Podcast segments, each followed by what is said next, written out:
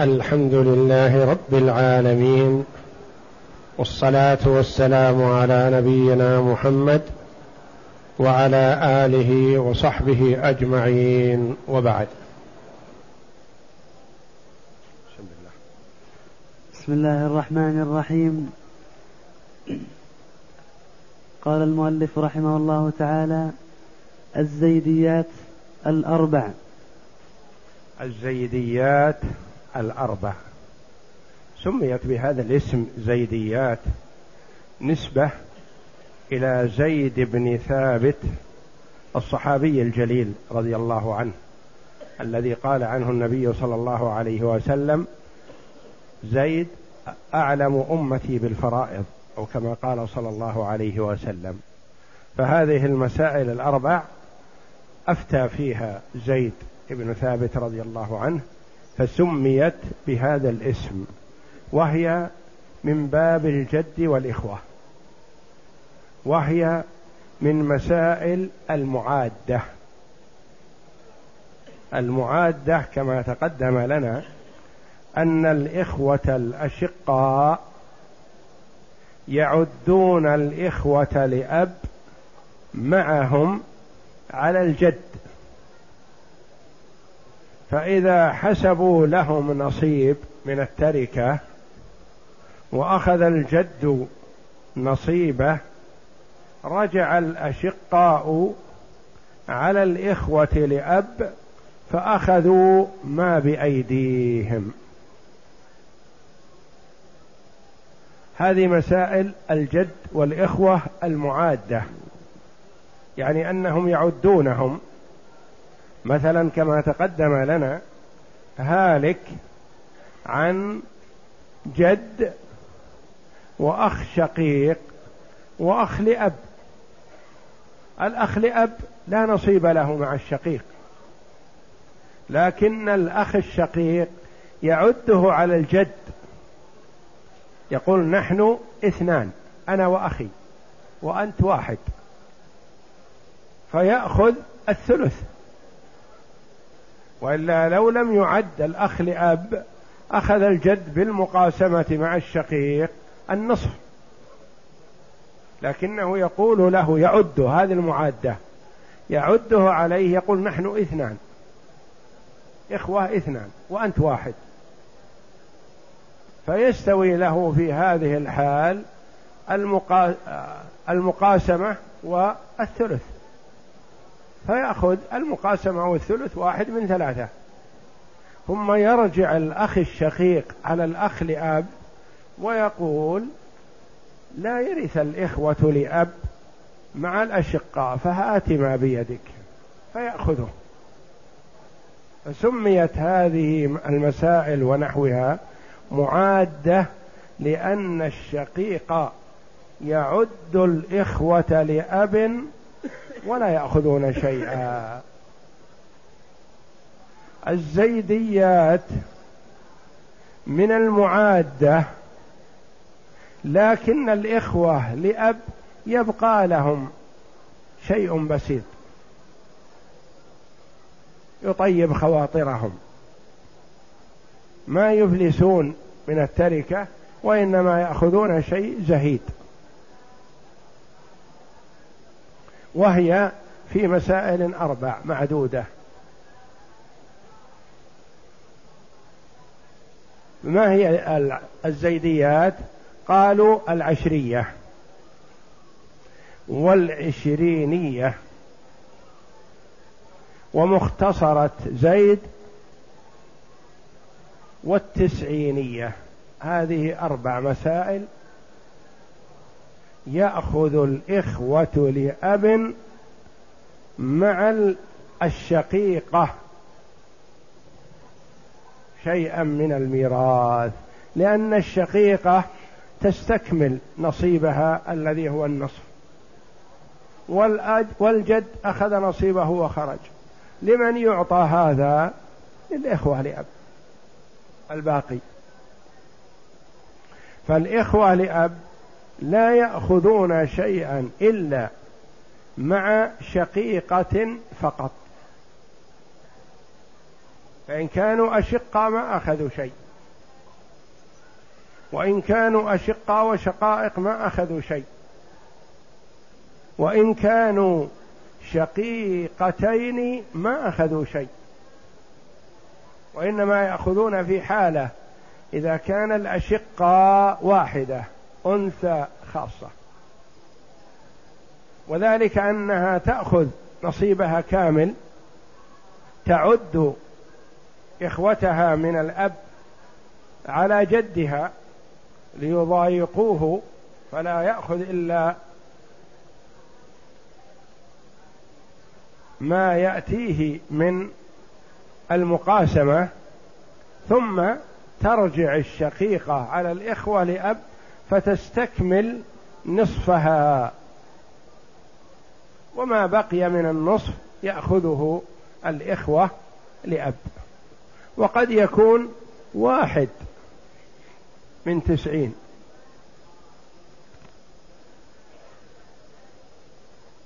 الأنثى لأب تأخذ واحد من تسعين، والذكر لأب يأخذ اثنين من تسعين، والشقيقة تأخذ خمسة وأربعين. أخذت استكملت نصيبها الذي هو النصف، والجد أخذ نصيبه كامل الذي هو ثلث الباقي كما سيأتينا. إذن هذه الزيديات أولا نسبتها نسبت إلى زيد رضي الله عنه لأنه أفتى بها، ثم هي أربع لا تزيد، أربع مسائل، واحدة تصح من عشرة فسميت العشرية، الثانية تصح من عشرين فسميت العشرينية، الثالثة تصح من مئة وثمانية فتختصر إلى أربعة وخمسين فسميت مختصرة زيد، الرابعة التسعينية تصح من تسعين فسميت التسعينية. هذه الزيديات الأربع، واليوم نأخذ إن شاء الله العشرية والعشرينية، والدرس القادم إن شاء الله نأخذ مختصرة زيد والتسعينية. اقرأ. ما هي الزيديات الأربع؟ العشرينية، العشرية، العشرية، العشرية بفتح العين، العشرية والعشرينية والتسعينية ومختصرة زيد. نعم، هي أربع. قدمت المختصرة على التسعينية أو أخرت عنها؟ يصح قدم على أساس مختصرة زيد وصحها من مئة وثمانية ثم ترجع إلى أربعة وتسعين، ويصح أن تقدم عليها لأن هذه تنتهي بأربعة وتسعين وبأربعة وخمسين وتلك تنتهي بالتسعين فبدأ بها تدريجيا. نعم. فالعشرية هي جد وشقيقة وأخ لأب، فأصل العشرية اللي مصحها من عشرة أركانها وورثتها من هم؟ جد وشقيقة وأخ لأب. بهذه الصورة يبقى للأخ لأب شيء من الميراث، لأن الأخت الشقيقة حسبت الأخ لأب معها من أجل أن تزاحم الجد، والأخت و... ثم فأخذ نصيبه وقاسم على أساس أنهم ذكر وأنثى، فلما أخذ الجد نصيبه وذهب التفتت الشقيقة وأخذت جل ما بيد أخيها من الأب لتستكمل نصفها، تقول أنا لي النصف في كتاب الله فلا تشاركني فيه، فأخذت نصف المال، بينما الجد قاسم على أساس أنهم خمسة رؤوس، له رأسان والأخت برأس واحد والأخ لأب برأسين،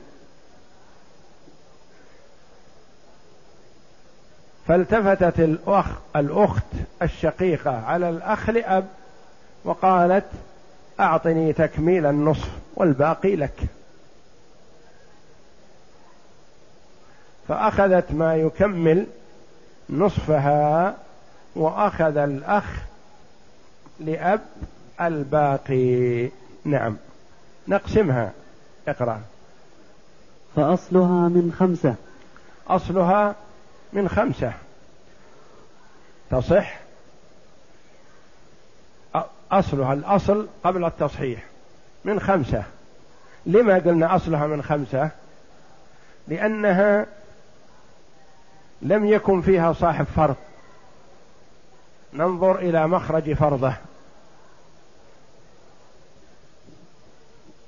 فنظرنا إلى رؤوس الورثة فقلنا رؤوسهم خمسة. كيف قلنا رؤوسهم خمسة؟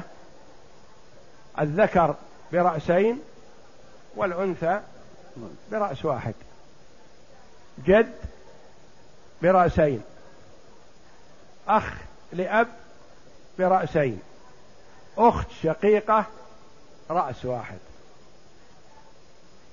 فقلنا من خمسة. نعم. والأحظ للجد المقاسمة، في هذه الحال المسألة من خمسة. إذا نقول للجد ما رأيك، ماذا تريد؟ يقول بماذا تخيرونني؟ نقول نخيرك بين الثلث أو المقاسمة، ثلث المال أو المقاسمة، لأن ما في صاحب فرض، نقول ثلث الباقي، ثلث المال أو المقاسمة، فيقول اتركوا لي فرصة استشير، فيذهب إلى طالب علم فيسأله أيهما أحظ لي، يقول إذا طلبت المقاسمة أخذت اثنين من خمسة، وإذا طلبت الثلث تأخذ ثلث الخمسة، ثلث الخمسة اثنان إلا ثلث، وكونه يأخذ اثنين كاملة خير له. جاءنا وقال أريد المقاسمة، نقول حسن، المسألة من خمسة، لك اثنان، أخذ اثنين وذهب.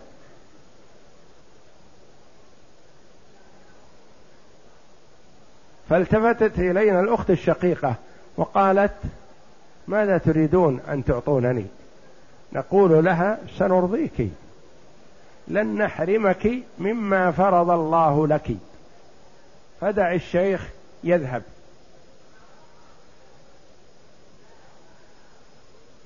ذهب الشيخ، نقول خذي النصف، نصف المال،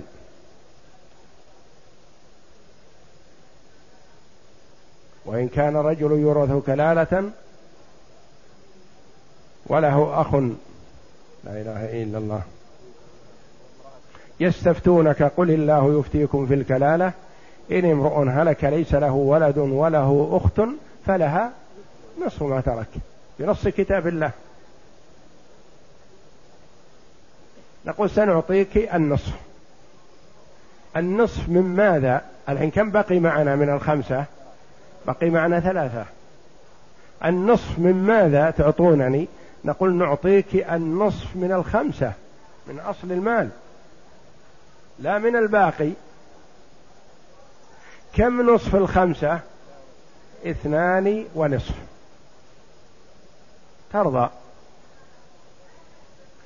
كم يبقى بعد أخذ الجد وأخذ الأخت الشقيقة؟ يبقى نصف، نصف واحد، والفرائض ما فيها يقال هذا له واحد ونصف أو هذا اثنين ونصف أو نصف، لا لازم تصحح. الأول التأصيل والثاني التصحيح. نصحح المسألة، نقول مخرج النصف من كم؟ من اثنين. نضرب الاثنين بالخمسة، أو قل اضرب الخمسة بالاثنين سيان. كم الناتج؟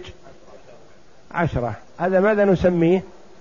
مصح المسألة، ما نسميه أصلها، أصلها الخمسة ومصحها عشرة. من له شيء من أصلها أخذه مضروبا في جزء السهم الذي ضربنا به الأصل، فالجد له اثنان في اثنين، كم يكون له؟ أربعة. الأخت الشقيقة إن شئت قل لها نصف المال واسترح، لا تتعب نفسك، لها نصف المال. المال صح من كم؟ من عشرة، لها خمسة، هذا أريح وأظهر وأوفق لكتاب الله. الأخت لها النصف، نصف المال خمسة، ولا تحسب.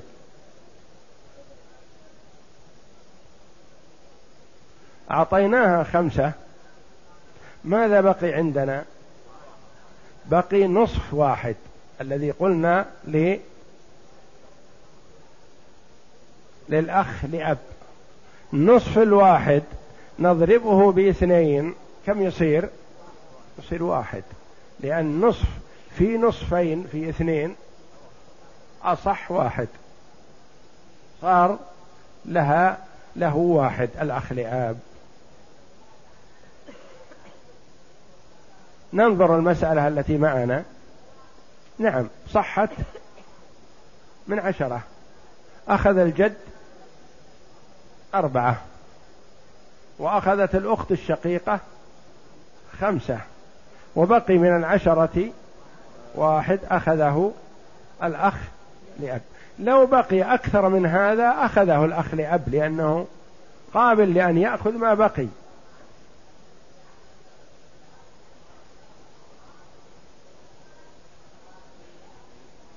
لو جاء أحد إلى الجد وغره بأن يأخذ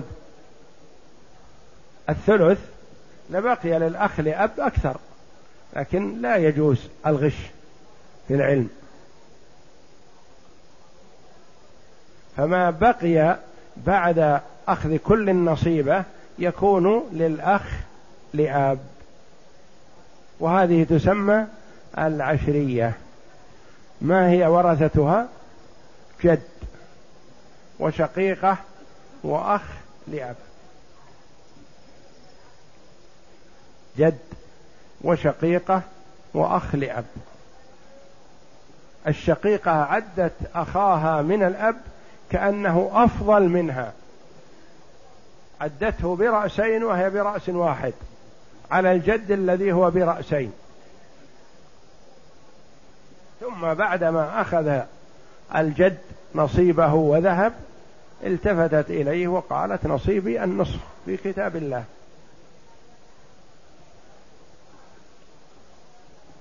فتأخذ نصف المال خمسة في مسألتنا هذا،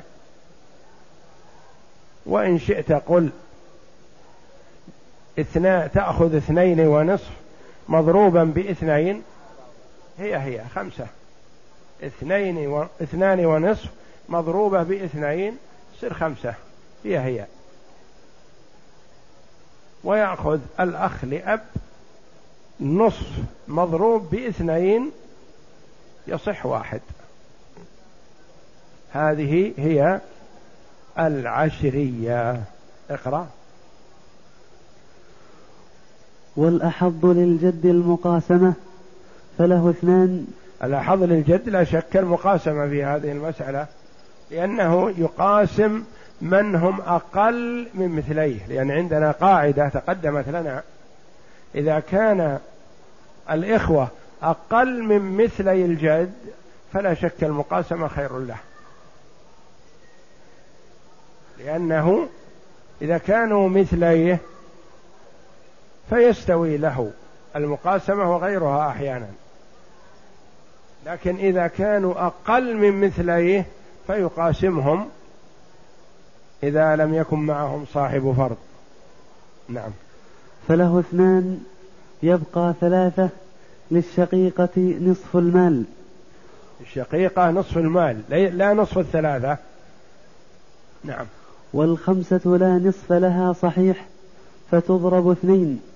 الخمسة لا نصف لها صحيح، يعني الخمسة نصفها اثنان ونصف، وقلنا في باب الفرائض ما في كسور. نعم. فتضرب اثنين في خمسة فتصح من عشرة، للجد منها أربعة وللشقيقة خمسة وللأخ واحد، ولذا سميت العشرية. نعم. الثانية العشرينية. الثانية الزيديات الأربع لأنهن أربع. الثانية العشرينية يعني تصح من عشرين، وأصلها من خمسة مثل السابقة سواء، لكن تصحيحها يحتاج إلى زيادة، لأن الأخ هنا فيه أخ لأب، والعشرينية فيها أختان لأب.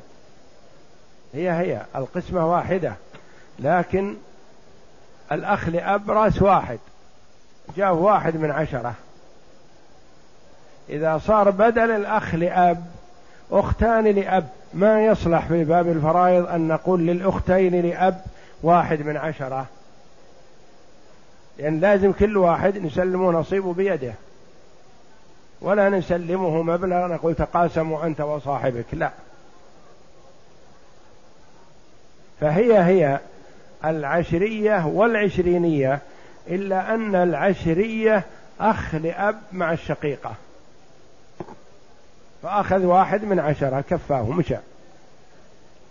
العشرينية فيها أختان لأب، أختان لأب لهن واحد من عشرة مثل الأخ لأب سواء بسواء، اثنتان لهن واحد من عشرة. واحد من عشرة إذا أردنا نقسمه ما ينقسم، ما يصلح، نرفع النسبة حتى يخرج نصيب الوارث عدد صحيح، فنضرب العشرة باثنين تطلع عشرين، يكون للأختين لأب لكل واحدة واحد من عشرين، مثل لو قلنا للإثنتين واحد من عشرة، هي هي النتيجة واحدة، واحد من عشرة للإثنتين، وقلنا للإثنتين اثنان من عشرين، هذا هو الصحيح، لأجل كل واحد واحدة تأخذ واحد، وهي هي أركانها هي هي، لكن وأصلها هو هو خمسة. نعم. الثانية العشرينية. اقرأ. الثانية العشرينية وهي جد وشقيقة وأختان لأب. جد وشقيقة وأختان لأب. العشرية ما هي؟ جد وشقيقة وأخ لأب.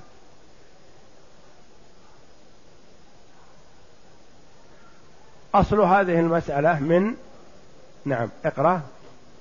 فأصلها من خمسة. أصلها من خمسة مثل تلك، لأن الرؤوس هي هي، لكن ذاك رأس ذكر يكفيه واحد، وهذه رؤوس رأسان أنثيين لا بد أن تعطى كل واحدة عدد صحيح ولو زاد العدد كبر.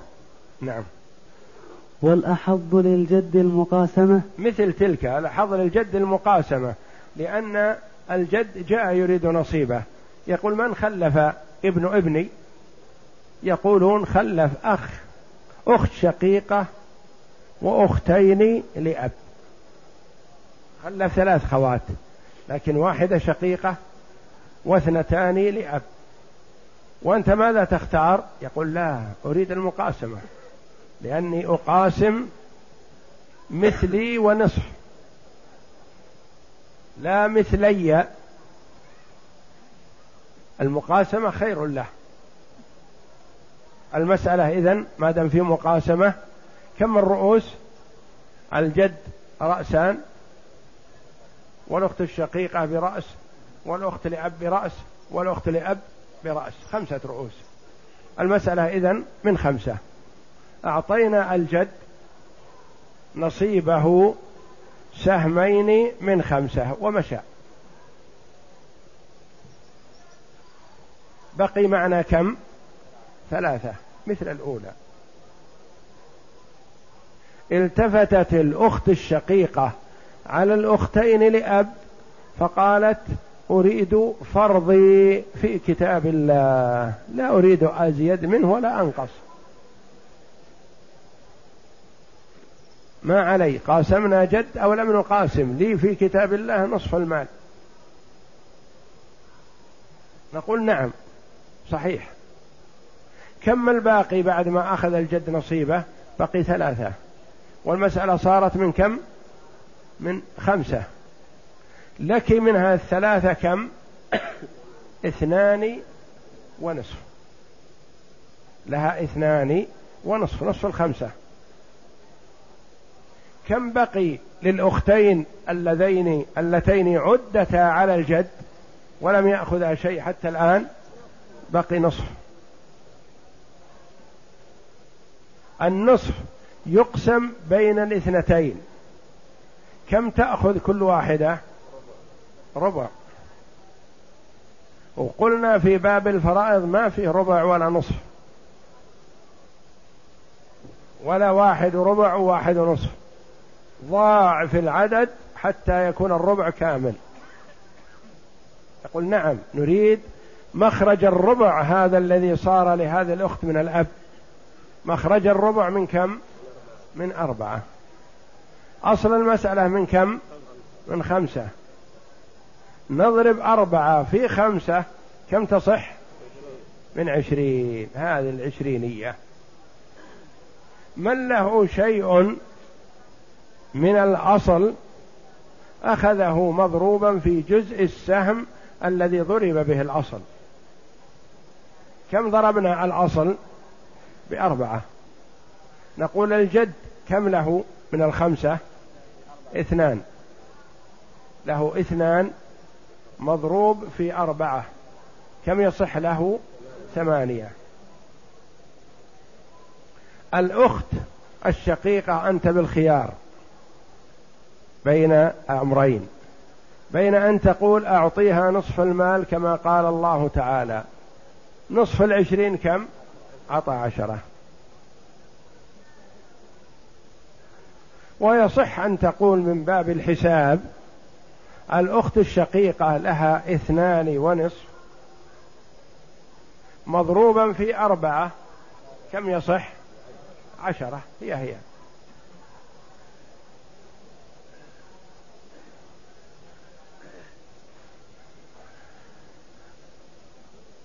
كل واحدة من الأخوات لأب لها ربع مضروبا في أربعة، كم يخرج لها؟ واحد.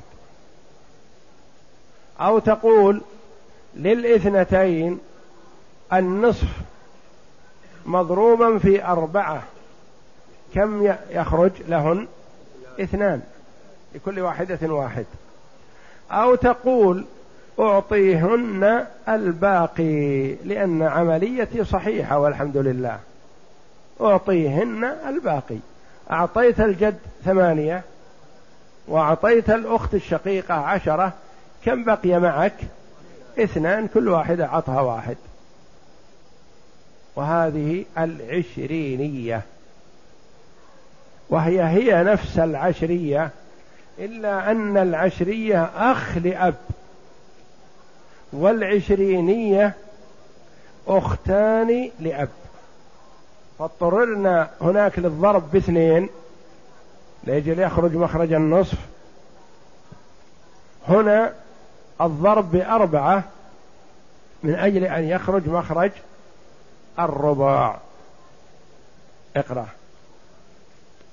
والأحظ للجد المقاسمة فله اثنان يفضل ثلاثة، للشقيقة منها نصف المال سهمان ونصف يفضل نصف، يقسم بين الأختين يقسم بين الأختين لكل واحدة ربع، ومخرج الربع من أربعة يضرب في أصلها خمسة تبلغ عشرين، للجد اثنان في أربعة بثمانية، وللشقيقة اثنان ونصف بأربعة تبلغ عشرة، وللأخوات لأب نصف في أربعة تبلغ اثنين لكل واحدة لكل واحدة واحد لكل واحدة واحد. هذه العشرينية وتلك العشرية والتسعينية. اقسم هلك هالك عن جد وأخ شقيق وأخ لأب. وأولا، هل هذه من المعادة أم لا؟ نعم، هذه من المعادة. وهل يبقى فيها للأخ لأب شيء من المال؟ لا، لأن شريكه وصاحبه الذي عده ذكر، فهو عنده استعداد يتقبل كل المال، بخلاف لو كان أنثى ما عندها استعداد أكثر من النصف، ما تأخذ أكثر من النصف. أما الذكر يأخذ كل المال، حتى لو كان الجد مهم موجود أخذ نصيبه. نعم، اقسم هذه المسألة جد وأخ شقيق وأخ لأب. المسألة من ثلاثة، ويخير الجد بين بين المقاسمة والثلث وهما سواء، اختار المقاسمة، فنقول المسألة من ثلاثة، للجد واحد من ثلاثة ويبقى اثنان، ينتظر الأخ الشقيق قليلا حتى يذهب الجد، ثم يلتفت على أخيه لأب ويقول هات ما معك، ويأخذ الأخ الشقيق اثنين ويأخذ الجد واحد. لما فضلنا الشقيق على الجد وهو مثله في العد كما تقدم لنا؟ لأنه عد أخاه لأب ثم أخذ ما معه، فهذه معادة وليست من الزيديات. هلك هالك عن جد وأخت شقيقة وأخ لأب. المسألة من خمسة، ويخير الجد فيختار المقاسمة فيأخذ اثنين ويبقى ثلاثة، فماذا تأخذ الشقيقة؟ نصف المال، اثنان ونصف، يبقى نصف واحد يكون للأخ الشقيق، للأخ لأب، لأخ لأب. وهذه هي العشرية، حيث أن مخرج النصف من اثنين، فتضرب الخمسة في اثنين وتخرج عشرة، يأخذ الجد اثنان اثنين في اثنين أربعة، وتأخذ الشقيقة نصف المال خمسة ويبقى واحد من العشرة يأخذه الشقيق لأب، من كان لأب. هلك هالك عن جد وثلاثة أشقاء وثلاثة لأب. إخوة، هلك هالك عن جد وثلاثة إخوة أشقاء وثلاثة إخوة لأب. هل هذه هي لا شك من مسائل الجد والإخوة، فهل هي من مسائل المعادة أم لا؟ من هل هي من مسائل المعادة أم لا؟ ليست من مسائل المعادة، لأنه لا مصلحة للإخوة الأشقاء في عد إخوتهم لأب، لا مصلحة، هم ثلاثة والجد واحد، فهو إن اختار المقاسمة أخذ الربع بينما له الثلث، فهو فالإخوة الأشقاء لا يستفيدون شيئا من إخوتهم لأب لأنهم أكثر من مثلي الجد، هم يحتاجون إليهم ليكملوا لهم مثلي الجد أو أقل من ذلك. إذن هذه نقول كم؟ نقول المسألة من ثلاثة، المسألة من ثلاثة لأن نطلع نصيب الجد، الجد لن يختار المقاسمة في هذه المسألة إلا إن كان مغفل ولا عنده من يستشيره، وهو يختار الثلث بلا إشكال، يأخذ الثلث اثنين، يبقى يأخذ الثلث واحد من ثلاثة، يبقى اثنان والإخوة الأشقة ثلاثة ما ينقسم عليهم، نضرب رؤوسهم الثلاثة في أصل المسألة ثلاثة، تصح من تسعة، للجد واحد في ثلاثة بثلاثة يبقى ستة، لهم هم اثنان في ثلاثة بستة، لكل واحد اثنين. هلك هالك عن جد وأخ شقيق وأختان لأب، أخ شقيق وأختان لأب، وهل هذه من المعادة أم لا؟ هي من المعادة. وهل يبقى لمن كان لأب شيء؟ لا يبقى لهم لأن شريكهم شقيق. المسألة من كم؟ المسألة من ثلاثة، للجد الثلث واحد أو المقاسمة واحد، سيان في هذه المسألة له يستوي له المقاسمة أو الثلث، أخذ المقاسمة واحد بقي اثنان، على أساس أنها عند المقاسمة واحد للشقيق واحد للأختين لأب، لكن بعدما يأخذ الجد نصيبه ويذهب يلتفت الأخ الشقيق لأختيه من الأب ويقول سلما ما بيدكما فلا نصيب لكما معي، فيأخذ الأخ الشقيق اثنين ويأخذ الجد واحد، ولا تأخذ الأختان لأب شيئا وإنما عدتا على الجد. والله أعلم، وصلى الله وسلم وبارك على عبده ورسول نبينا محمد وعلى آله وصحبه أجمعين. يقول السائل: ركعتي الطواف هل واجب أن تكون وراء خلف مقام إبراهيم أم في أي مكان؟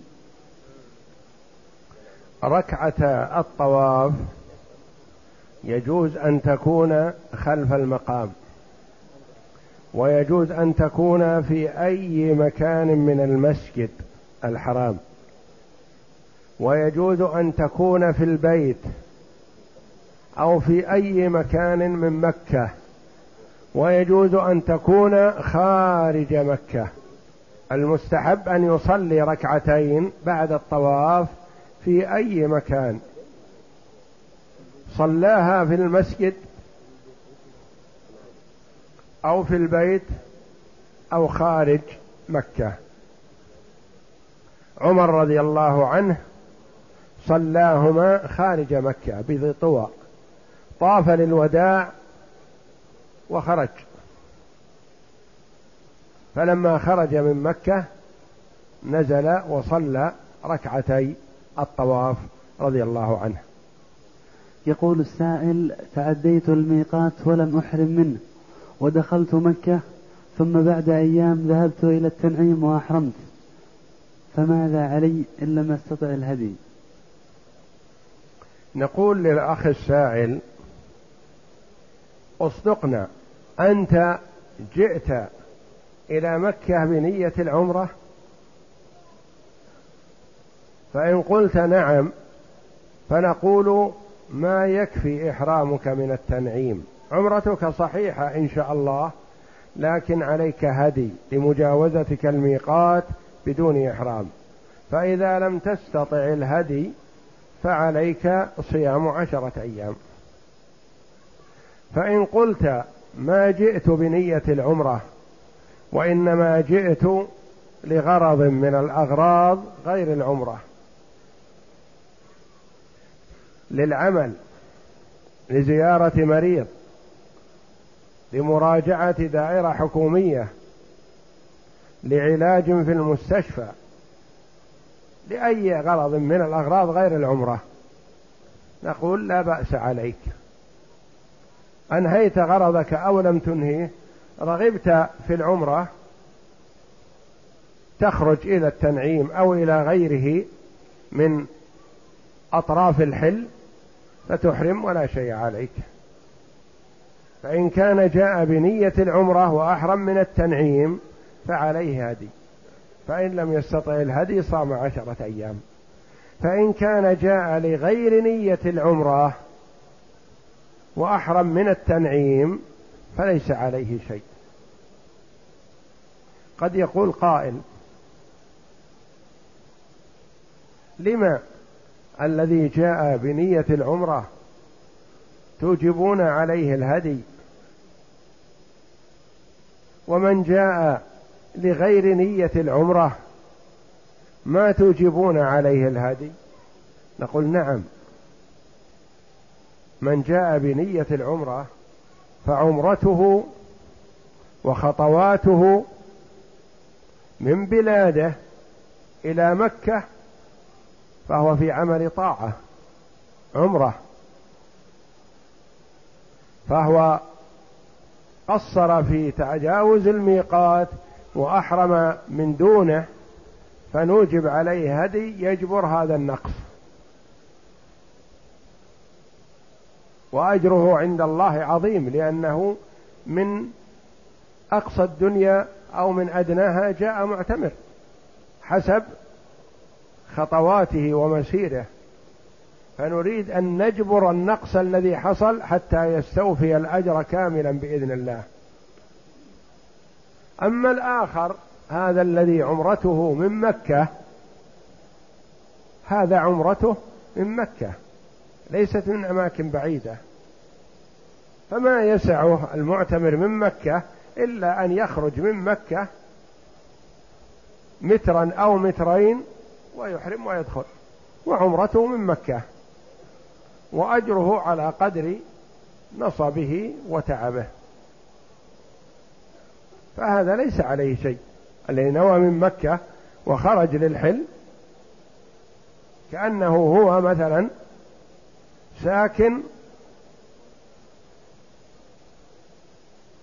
في داخل مكة على حد الحل، أراد العمرة يمشي عشرة أمتار للحل ويحرم ويدخل، لكن لو أحرم من داره وهو داخل مكة وجب عليه هدي، لأنه لم يجمع بين الحل والحرم في إحرامه. يقول السائل ما حكم زيارة النساء للمقابر بمكة؟ لا يجوز للنساء زيارة المقابر، لا في مكة ولا في المدينة ولا في غيرهما، لأن النبي صلى الله عليه وسلم لعن زائرات القبور، فزيارة القبور للنساء محرمة عليهن، لقوله صلى الله عليه وسلم لعن الله زائرات القبور والمتخذين عليها، يعني على القبور، المساجد والسرج، هؤلاء ثلاثة أصناف ملعونون على لسان محمد صلى الله عليه وسلم. وكانت زيارة القبور ممنوعة للرجال والنساء، ثم رخص للرجال. يقول صلى الله عليه وسلم: كنت نهيتكم عن زيارة القبور ألا فزوروها فإنها تذكركم الآخرة. فالرجل يزور القبور لأنه يستفيد من هذا بتذكر الآخرة والاستعداد للرحيل، ويدعو للأموات. وأما النساء فالغالب عليهن عدم التحمل وعدم الصبر، فإذا زارت القبور ورأت قبر أبيها وأخيها وجدها وعمها وزوجها جزعت وتأثرت، وربما لطمت الخدود وشقت الجيوب أو ناحت أو جزت الشعر أو نحو ذلك من المحرمات، فمنعت سدا للذريعة لئلا يحصل منها شيء محرم. يقول السائل: هل يجوز المسح على الخفين إن كانا رهيفين؟ الخفان يجوز المسح عليهما، لأن الخف غالبا يكون من جلد أو من خشب أو من صوف متين، فيمسح عليها إذا كانت ساترة للمفروض وثابتة بنفسها. وأما الجوربان فيشترط أن تكون سميكين ساترين للمفروض غير شفافين، فإن كان شفاف أو رقيق أو غير ساتر لكامل المفروض كأن يكون قصيرا لا يصل إلى الكعبين فلا يمسح عليهما. يقول السائل: هل الأفضل في الاعتكاف طيلة شهر رمضان أم العشر الأواخر فقط؟ لعل الأفضل والله أعلم هو ما استمر عليه النبي صلى الله عليه وسلم، العشر الأواخر، لأن النبي صلى الله عليه وسلم اعتكف العشر الأول ثم اعتكف العشر الأوسط ثم اعتكف صلى الله عليه وسلم العشر الأواخر وواظب عليها. الأخذ بسنة رسول الله صلى الله عليه وسلم أفضل. يقول السائل: كنت في طريقي كنت في الطريق من المدينة إلى مكة، وعند الميقات أحرمت بالعمرة ولبيت ولم أشترط، ثم حل ثم منعت من الدخول إلى مكة لإكمال الرحلة، فاضطررت للعودة إلى المدينة مرة أخرى وخلعت ملابس الإحرام، ثم ذهبت بعدها إلى مكة وأتيت بعمرة، فهل علي شيء؟ أولا أنت على إحرامك الأول، ما يسوغ لك أن تتحلل ولو رددت حتى تؤدي ما عليك، لأن المحصر إذا لم يشترط لا يتحلل إلا بعد أن ينحر الهدي، فإن كان قد اشترط فيتحلل ولا شيء عليه، فإن كان لم يشترط فلا يتحلل حتى ينحر الهدي. وهذا الأخ ما ذكر أنه ذبح هدي وتحلل، فهو على إحرامه، ثم يقول إنه أحرم في اليوم الثاني من المدينة، هو على إحرامه الأول ما تغير، فإن كان لم يفعل محظورا سوى رجوعه من الطريق إلى المدينة ولبس الملابس العادية وخلع ملابس الإحرام أو مس طيبا، فلا حرج عليه في هذا لجهله في هذا الحكم، فإحرامه الأول صحيح ولا شيء عليه. أما إن كان أتى محظورا لا يعذر بجهله كمن جامع زوجته مثلا، فهذا له حكم آخر. فإن كان لم يفعل شيئا وأحرم في اليوم الثاني من المدينة فلا شيء عليه إن شاء الله، والله أعلم. وصلى الله وسلم وبارك على عبده ورسول نبينا محمد وعلى آله وصحبه أجمعين.